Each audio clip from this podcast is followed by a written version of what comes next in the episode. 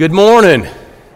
Glad you are here. Grateful for your presence. You bless us. You bless each other, and hope that you feel that uh, as you as you'll leave today. Uh, singing's been great. It's good to be in everybody's presence. I was gone for a week in Neosho, Missouri, uh, but you can't get very far from people that, that have a connection with Valley View, and so I was eating fresh. They make their they they raise their own um, uh, uh, pigs, and so they had ham steaks and stuff on Tuesday night, uh, Wednesday night. Some of the most delicious ham I've ever tasted in my life. And, and we were sitting there, and they said, Do you know you're eating on the table that Carl and Sheila Phipps, most of their married life, was in their kitchen? It was their table. And so they got it. I don't know, somehow they're good friends with the Phipps. It says, This is their table. And I thought, Wow, now this is like holy ground here, right? Eating ham on this. And then, and then they started talking about how uh, some stories from back at Cherry Valley. That's where they were uh, from and knew each other. Uh, but then this young man, they've got a son named Noah. That kind of resonates with me, you know, Noah. And so uh, as we were talking, uh, he's, he's gonna, he's thinking he, possibly ASU. I said, man, we got the best looking college women in the world at church. Uh, that's going to draw you. I mean, come on to, to ASU. He might. He's a great kid. But he was saying to me, um, what he wants to be. Uh, well, before he said this, on their farm they have all sorts of animals. They had this beautiful cat. I thought, oh, Melissa would love to see this. So friendly and like me. He said, yeah, we don't get too attached because they all die so fast. Uh, they have animals all the time, dogs and cats, and and uh, they've run over a couple, and they have a highway in front of their house that a couple get run over, and the FedEx guy ran over one. I mean, everybody runs over their animals, and and I thought, man, this is a place where animals go to die. And I said, What do you want to be? He said, I want to be a vet. So, well, I kind of see it'd be useful for you, but given your, given your, I think you ought to be a taxidermist. Anyway, so anyway, uh, great time with them, great church up there, and they send greetings from, uh, from, from uh, the Ozarks of Missouri, back where uh, the Smiths were uh, for a good long time. Um, I hope, how many do not yet, it's okay if you don't, there's, that, uh, there's a table out there as you go out, uh, leave today, grab a book off that table. 40 days of prayer and devotional. That's just for us. There's nothing big and fancy and magical in it. But starting on Tuesday, every day we're going to spend some time together, even though we're not physically in proximity of one another. We're going to be thinking the same thoughts and reading the same scriptures and praying the same thoughts. That's the whole goal. Because a month from now, we're going to have an old fashioned revival, and we're just kind of preparing this way. But I want every adult all the way down to high school, college, that includes you. You grab a book, and every day it won't take more than 10 minutes, I promise. And if you really read fast, it might be seven and a half. But I just want you to spend some time together, and let's all be a group of people that draw close to God together that way. I just urge you to do that. Every adult, all the way down through high school, uh, to grab a copy of that book. We're in Matthew chapter 24, if you'll make your way there. Loves me, this I know, for the Bible tells me so. Little ones to him belong, they are weak, but he is strong. Yes, Jesus loves me. Yes, Jesus loves me. Yes, Jesus loves me. The Bible tells me so. Matthew chapter 24. Today we're going to talk about that day. And when I say that day, you probably know exactly what I'm referring to. There are some days in history, if I just say the date, you know something December 7th, September 11th, August 2nd, July 4th. August 2nd is my birthday, just in case you're wondering this, just say a date. Just say a date, and it brings to mind something significant that happened on that day, and that's all we have to say. 9 11 is all it takes, right? Well, this one, this one is so significant, Jesus just calls it that day. A definite adjective, that day. It's so obvious and self evident why it's important and it's significant to everybody that Jesus can just simply say, let's talk about that day. And everybody's enamored with it in some extent, to some uh, uh, extent in their lives. And the disciples asked about it in chapter uh, 4, verse 3.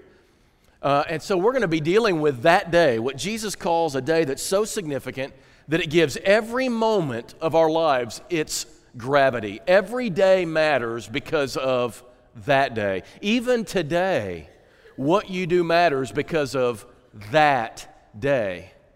Now, Matthew 24 can be confusing. There's two, or three questions that are answered here in this particular passage. If we look at verse 4, Matthew 23, he's sitting on the Mount of Olives and they ask two questions. They say, Tell us, when will these things be? Jesus had just predicted when the destruction of the, of the temple would happen. When will those, these days be? And what will be the sign of your coming and the end of the age? They think it's the same question. Jesus knows it's two different time frames. In the first 35 verses of Matthew 24, he deals, deals with what he calls those days. We're not dealing with those days tonight. We're going to look at those 35 verses and look at those days, but I'm going to tell you something. They have no bearing on you whatsoever. So if you just ignore them the rest of your life, they won't make much difference in your life. Matthew 24, verses 4 through 35, has no bearing. And there's a lot of people who pick up things from those verses, they blow them out of proportion and don't even listen to the answer to the second question. Room, wars and rumors of wars. Somebody says there's wars, there's rumors of wars. Jesus is about to come. It's not true stars falling and the moon turning to blood, none of that applies to you. That's the first 35 verses, and that's something that has no bearing. That's for tonight, right? Even the guy who wrote our song that we all like, Jesus is coming soon. I like verse 1, I like verse 3.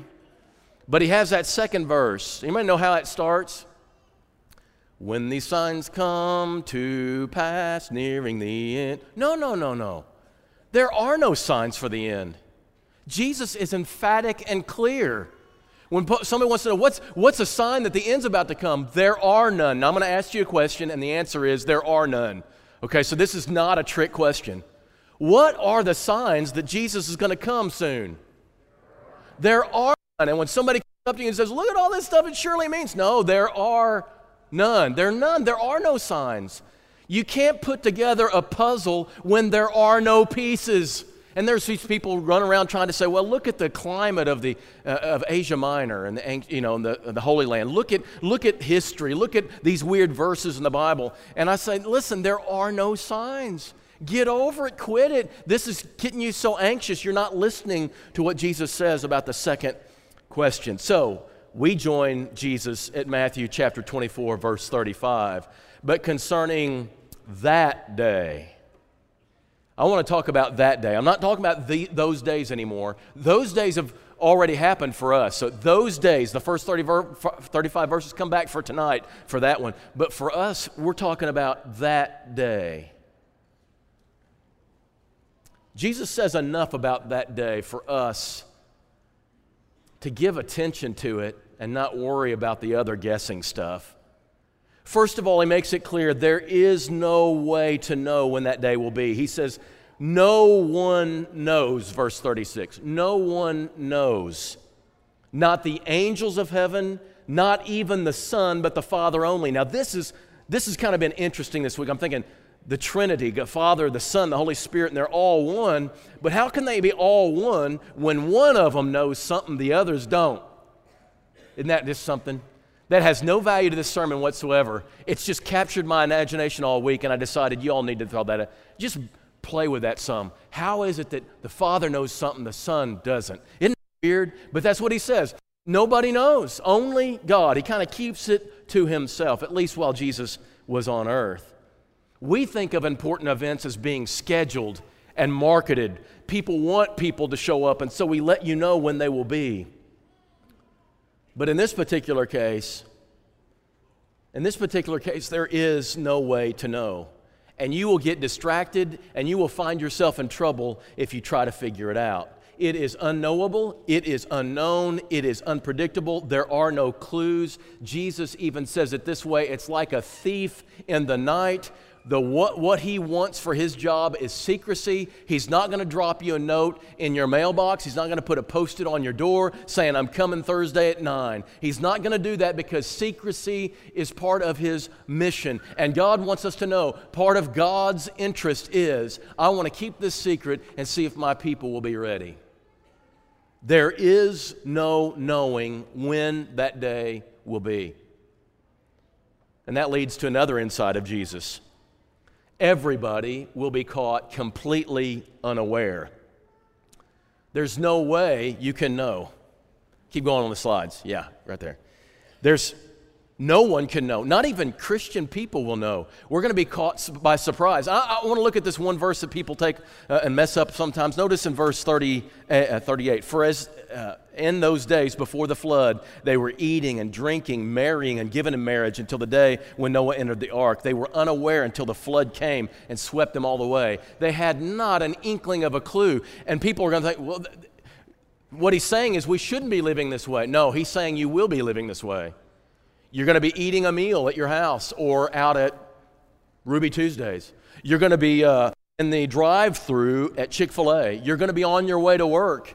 You're going to be hitting the snooze for the third time that morning. You are going to be living your life as normal. There's going to be eating and drinking. There's going to be, there's going to be uh, uh, giving in marriage. There's going to be another, yet another baby shower at Valley View Church of Christ. There's going to, it's just, things are going to be going on. Life is going to be going on like normal. There's nothing unusual, and you will be living life like you're supposed to be living it. And in the midst of all that, boom, here it comes, and you have no no way of a foreknowing it at all. There's no clues at all, no signs. And that's including Christians too. He doesn't tell you this so that you will sit staring at the clouds hoping to get a glimpse of it. You go to the fair and it says you enter your name in a drawing, must be present to win, and so you stay up to the ungodly hour of 11 so just in case they draw your name, you won't be disqualified by being absent. God says you don't have to be present looking into the skies and seeing Him at the instant He comes for this to take effect. I do not intend to tell you this so that you sit staring at the clouds looking for me. The Thessalonians did this. The two letters to the Thessalonian church were about people thought it was so close, they quit their jobs, they sold their houses, they got lawn chairs, and they sat out there and stared in the sky waiting to see Jesus. Thinking that if I don't see it, I'll miss it. In fact, they thought their loved ones who died, who were faithful and who died, were going to miss it because they didn't live long enough to see it. And Jesus says it's nothing about that at all. It's going to be unexpected. You see that verse we quote a lot if you don't work, you don't eat, wasn't about lazy people. It can be applied that way. It was about people who had quit their jobs and they're sitting out there waiting for Jesus to come, and it took them a long time. In fact, he hasn't come back yet got to eat sometime. You got to lay your head down sometime, but you haven't made any money to buy food. food.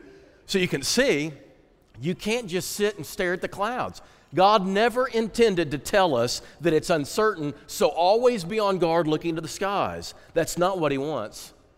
He's telling us, however, it will be a surprise to everybody. The Christians who are going home to be with the Lord, we will also be startled by what happens. I mean, we're just going about our day, you know, bouncing along with our normal routine, and suddenly a trumpet sounds, the sky rolls away, the clouds come, uh, Jesus comes down, the angels are descending, and it's not animated at all. It's the real thing, and it is absolutely terrifying. That's why in the third verse of It Is Well With My Soul, when he says, When the Lord comes down, you know, O Lord, haste the day when the Lord shall return. You remember the clouds be, scrolled, rolled back as a scroll? And it talks about even for Christians, he says, the Lord comes, right? the very last line of that verse, even so, it is well with my soul. What he's saying is, it's going to be terrifying even for us. This is scary thing that's going to happen. It's un- beyond anything that we've ever thought or imagined before. We're not going to be expecting it in the sense that we are expecting it at any moment. We're going to be living our lives as normal, thinking that this day, like every other day, is going to go just like I planned on my to do list when suddenly everything comes to an end. But Jesus never says, don't be startled by it. You will be startled by it. It will be strange, but you can be ready. And that is the third bit of instruction Jesus gives. You have no idea when it will happen. Life will be bopping along as normal. You'll hit your snooze, like I said. And yet, there's a third thing he says you can be ready. Notice verse 44. Even though it's unexpected, it will be startling. He says, Therefore, you must be ready, for the Son of Man is coming at an hour you do not expect. Be ready. He doesn't say that when he comes, you should get ready. This is important. This would be an important detail for my son, for instance. When I tell him we're going to leave at 9, he thinks what I'm telling him is to start getting ready at 9. Anybody else have this problem in your family? Oh, I've hit a vein. Okay. When we say, dads, moms and dads, husbands, right? Am I right? When I say we must be in the car to leave at 9, I mean all the stuff that you have to get ready started at 8 and we're leaving at 9. I don't mean that at 9 you are now putting your lipstick on. Amen? Is that right? You've got to be ready, not get ready. So Jesus says to him, Listen, it's going to be unexpected. You don't know when it's going to happen, it's going to be ex- unexpected. You must be ready on that day, not start getting ready. You can't do a Hail Mary pass and you can suddenly turn, change your leaves, you know, change the leaves on the tree. You can't suddenly do an about face, I'll straighten up real quick. I'll do, I'll do a quick prayer. And you get on your knees and say, God, forgive me of my sin. You can't do any of that. That's all too late. By the way, anybody see Jonathan and Madison today? Where are you, Jonathan? Where are you? Right down here? Bill Barry, where are you back there? You, you, Bill tells me this. Bill tells me every day he gets up, the nurses say, Why, you get younger and better looking every day. That's what Bill says. If you looked at Jonathan and Madison, they look younger than when they left. There must be something in South Carolina that's going right with them. But they look younger. They just look, uh, and they just look amazing, and it's great to see. I'm glad you're here. So here's the thing you got to be ready. You can't get ready. You can't suddenly make a last second adjustment to your personality or your character. And for some people, they're going to they're going to be startled by this in the sense of how in the world can you be ready when you don't know when it's going to be? A couple of things he does, he tells us to motivate us, is this. There's this image. You read that, you heard it read, where there'll be two people together. One of them will be taken and the other left. There'll be women who are grinding meal or something. One of them will be taken and the other one will be left. And it's a gruesome image, but here's the deal. Here's why getting ready is so important. On that day, in that moment, when everything matters, when every day is given its meaning and every moment it's given its purpose, when that day happens, there will be an instant taking of people. If you are ready, if you are ready to meet the Lord, He's going to snatch you up and take you to be with Him. If you're not, you will be left behind. And so there'll be two people walking along the road and they're having a conversation with each other. And as they are, one of them suddenly goes away. Jesus returns, that one of them suddenly goes to be with God because they're ready. The other one is left here. Now, this is the, this is the part of the sermon where a lot of people could exploit this, and I, but, but I tell you, it is the scariest part of the whole thing. We have this sudden, unexpected coming of the Lord, which is going to startle us all. But the terrifying thing is this if you are not ready, those who are are going to take off and be with the Lord instantly at that moment, and those who aren't will be left here. Now, the story isn't finished in this passage for either one of them. We'll go to the Thessalonians, we'll go to other scriptures, and I'll tell you the end of the story. The end of the story is the people who go with the Lord will go to meet the Lord in the air and go to be with Him forever. Those who are left will be taken to another place where they will live a godless existence in the fires of hell for eternity. Now, we don't preach this very much anymore, and people think we don't want to scare people. Oh, yes, we do. There's nothing wrong with scaring you, but I'm going to tell you something. Listen, let's get graphic with this for just a second. If you have small children, you're not here if I'm describing you here, but if you have small children, they're safe in the arms of the Lord no matter what happens, right? Small children, but if you've given no thought spiritual direction, you're not a believer, you haven't given your life to God, let me tell you what's going to happen in that moment. That child's going to go up and meet the Lord in the air, and you're staying here, and you're never going to see that child ever again. Now, I don't mean to scare anybody, and I don't mean to put uh, emotions on people, but I'm going to tell you, that creeps me out. But that's not all. Husband and wife. The husband is very spiritually alert and he wants his life right with God. He's walking in tune with God, but she's not. She has no interest whatsoever. I'm going to tell you something. He's going to go up, she's going to stay down, and they'll never see each other ever again. Is that not true? That doesn't scare you. And don't say, oh, by the way, I'm in wild college years. No excuse, college people. Not one. There is no excuse. You don't get an exemption for being young. High school students, you don't get an exemption for being young. There will be a parting right then, and this is why readiness is important. We're not talking about some little exercise. We're not talking about a thousand year reign where you're given a second chance. That's baloney, y'all. There is no, there is a thousand year reign, but we're in it right now. We are in it because we're in the last days, Peter said in Acts chapter 2. And Jesus said to the apostles at the Great Commission, All authority and all power has been given to me. Jesus is reigning right now. There's not going to be any kind of second chance, y'all. It's got to be ready. You can't start getting ready or hope for a second chance or straighten up. This is it. This is the final roll call. When he comes, it's over, it's through, and there's no time left for any kind of correction. Be ready because we will be separated. Right now, it's no big deal for us as believers to be intermingled with unbelievers. But I'm going to tell you on that day, the definition of a believer and an unbeliever will be recognized because all believers will be taken with the Lord and all unbelievers will be left. You need to be ready. And it will be a total surprise. Again, I want to point out verse 44. It's going to happen at a time you don't expect. I think those times in history where people predicted it would be times for sure that God won't do it. I remember in uh, 1989, my high school year, right, my senior year, we had a guy write a book. You may remember this, and he went all over the news. I think it was a particular day, September 9th of 1989, at 9 in the morning. Now, how in the world he predicted the hour, I'll never understand that but there was some formula he used, and my teacher was really into that. She was an algebra teacher. We were in algebra, and it was, she brought donuts because it was our last meal anyway, she said. We were going to die, or we're going to be taken off somehow during that night, my, my, my, my, my algebra hour. So she called, she took up all the homework, and I didn't turn mine in. She said, Why? I said, Well, why should I? We're not even going to be here. You're not going to grade it. She said, Well, that's right. She gave everybody time off and all that. Well, then he decided he got it wrong, and it was a week later. He was a week off, and so we did it all again a week later. For sure, this when people are really consciously aware of the second coming, that's for sure a time he's not.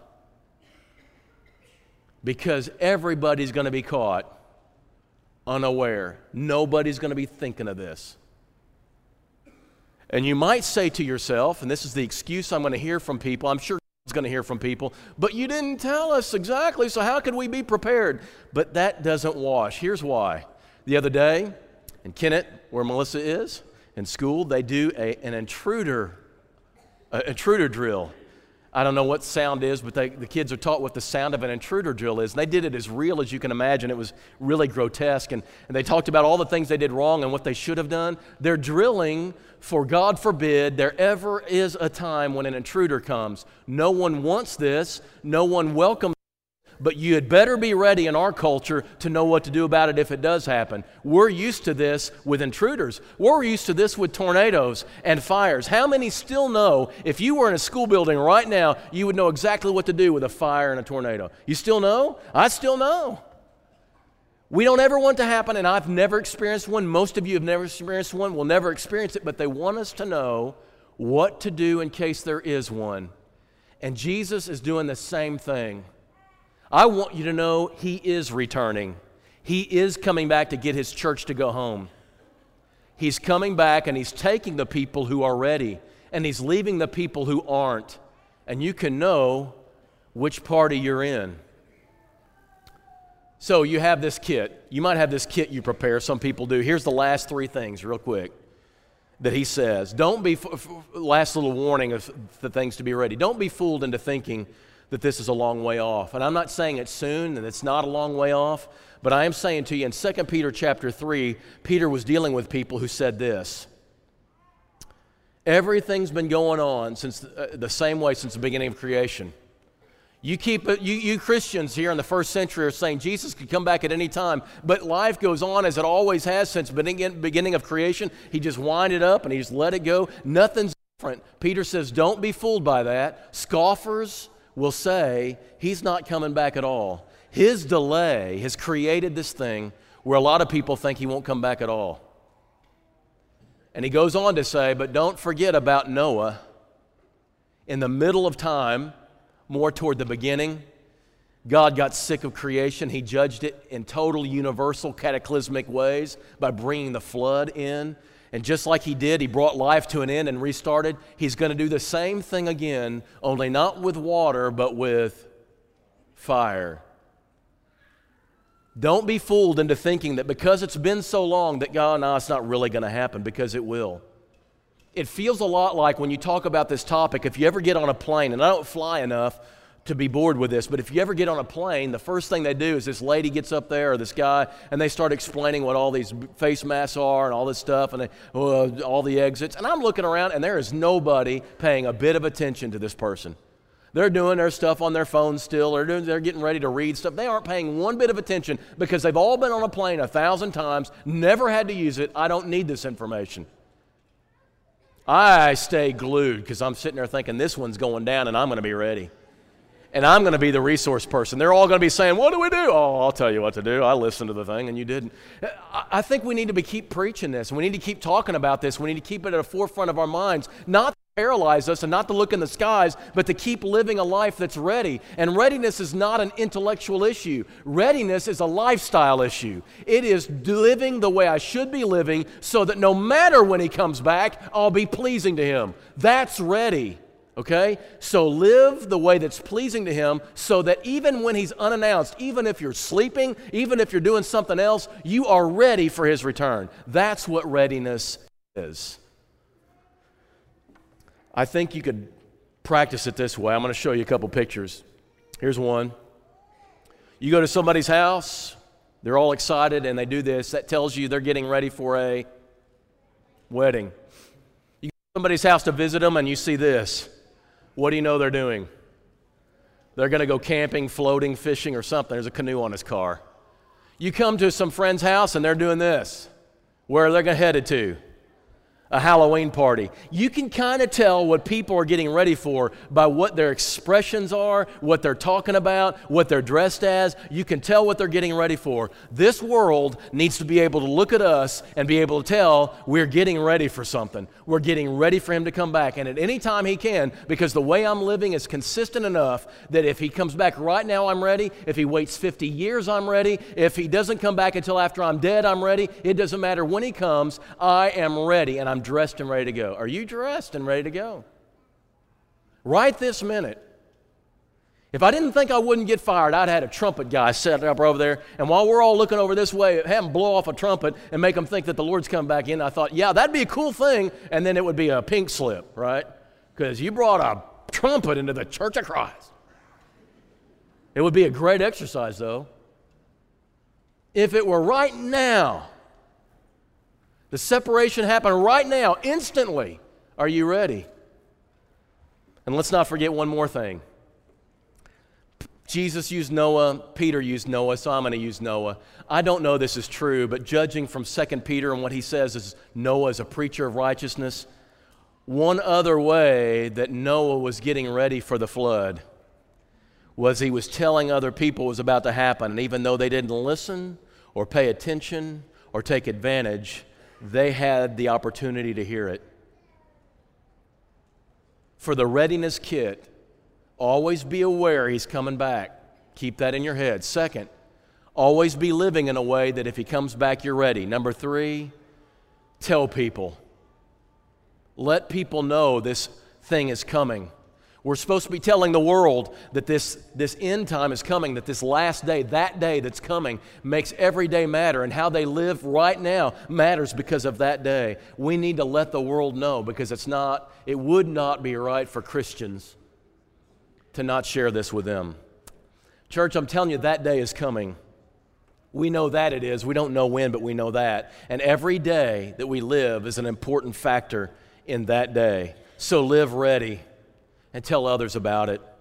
This morning is something, there's, there might be something you need to do. Maybe you're a person who's never given your life to the Lord. Maybe you've never, ever actually said, you know what, I believe this, I believed it all my life, but I've never said it. I've never said Jesus' name in front of a group of people and be immersed in the waters for the forgiveness of my sins. I've never done it. Well, let me tell you something. If you don't know God and haven't obeyed the gospel, 2 Thessalonians 1, you will be left behind.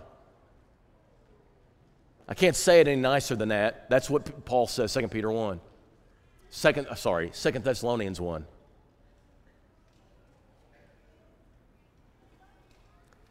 Nobody needs to be left behind. Everyone needs to be taken. If you've never submitted the Lordship of Christ, you need to do that this morning. I'm not saying He's going to come today uh, uh, within our lifetime, but He could, and you must be ready at any moment. If you have to make some things right, you've done that, but you've done some things wrong because you know what? The distance is farther and it's not on your mind all the time, and you've let some wrong things be unaddressed. You need to address those things. You need to make preparations. Whatever you need to do on this day in order to be ready for that day, today is the day to do it, right now, as we as a church stand and sing to encourage you. There's a great day coming, a great day coming, there's a great day coming by and by. When the saints and the sinners shall be parted right and left, are you ready for that day to come? Are you ready? Are you ready? Are you ready for the judgment day? Are you ready? Are you ready for the judgment day? There's a bright day coming, a bright day coming, there's a bright day coming by and by. But its brightness shall only come to them that love the Lord. Are you ready for that day to come? Are you ready? Are you ready? Are you ready for the judgment day?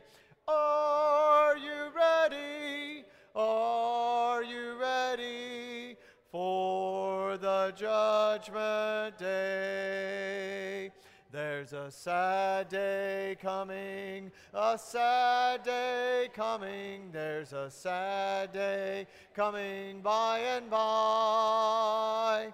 When the sinner shall hear his doom depart, I know ye not. Are you ready for that day to come? Are you ready? Are you ready? Are you ready for the judgment day? Are you ready? Are you ready for the judgment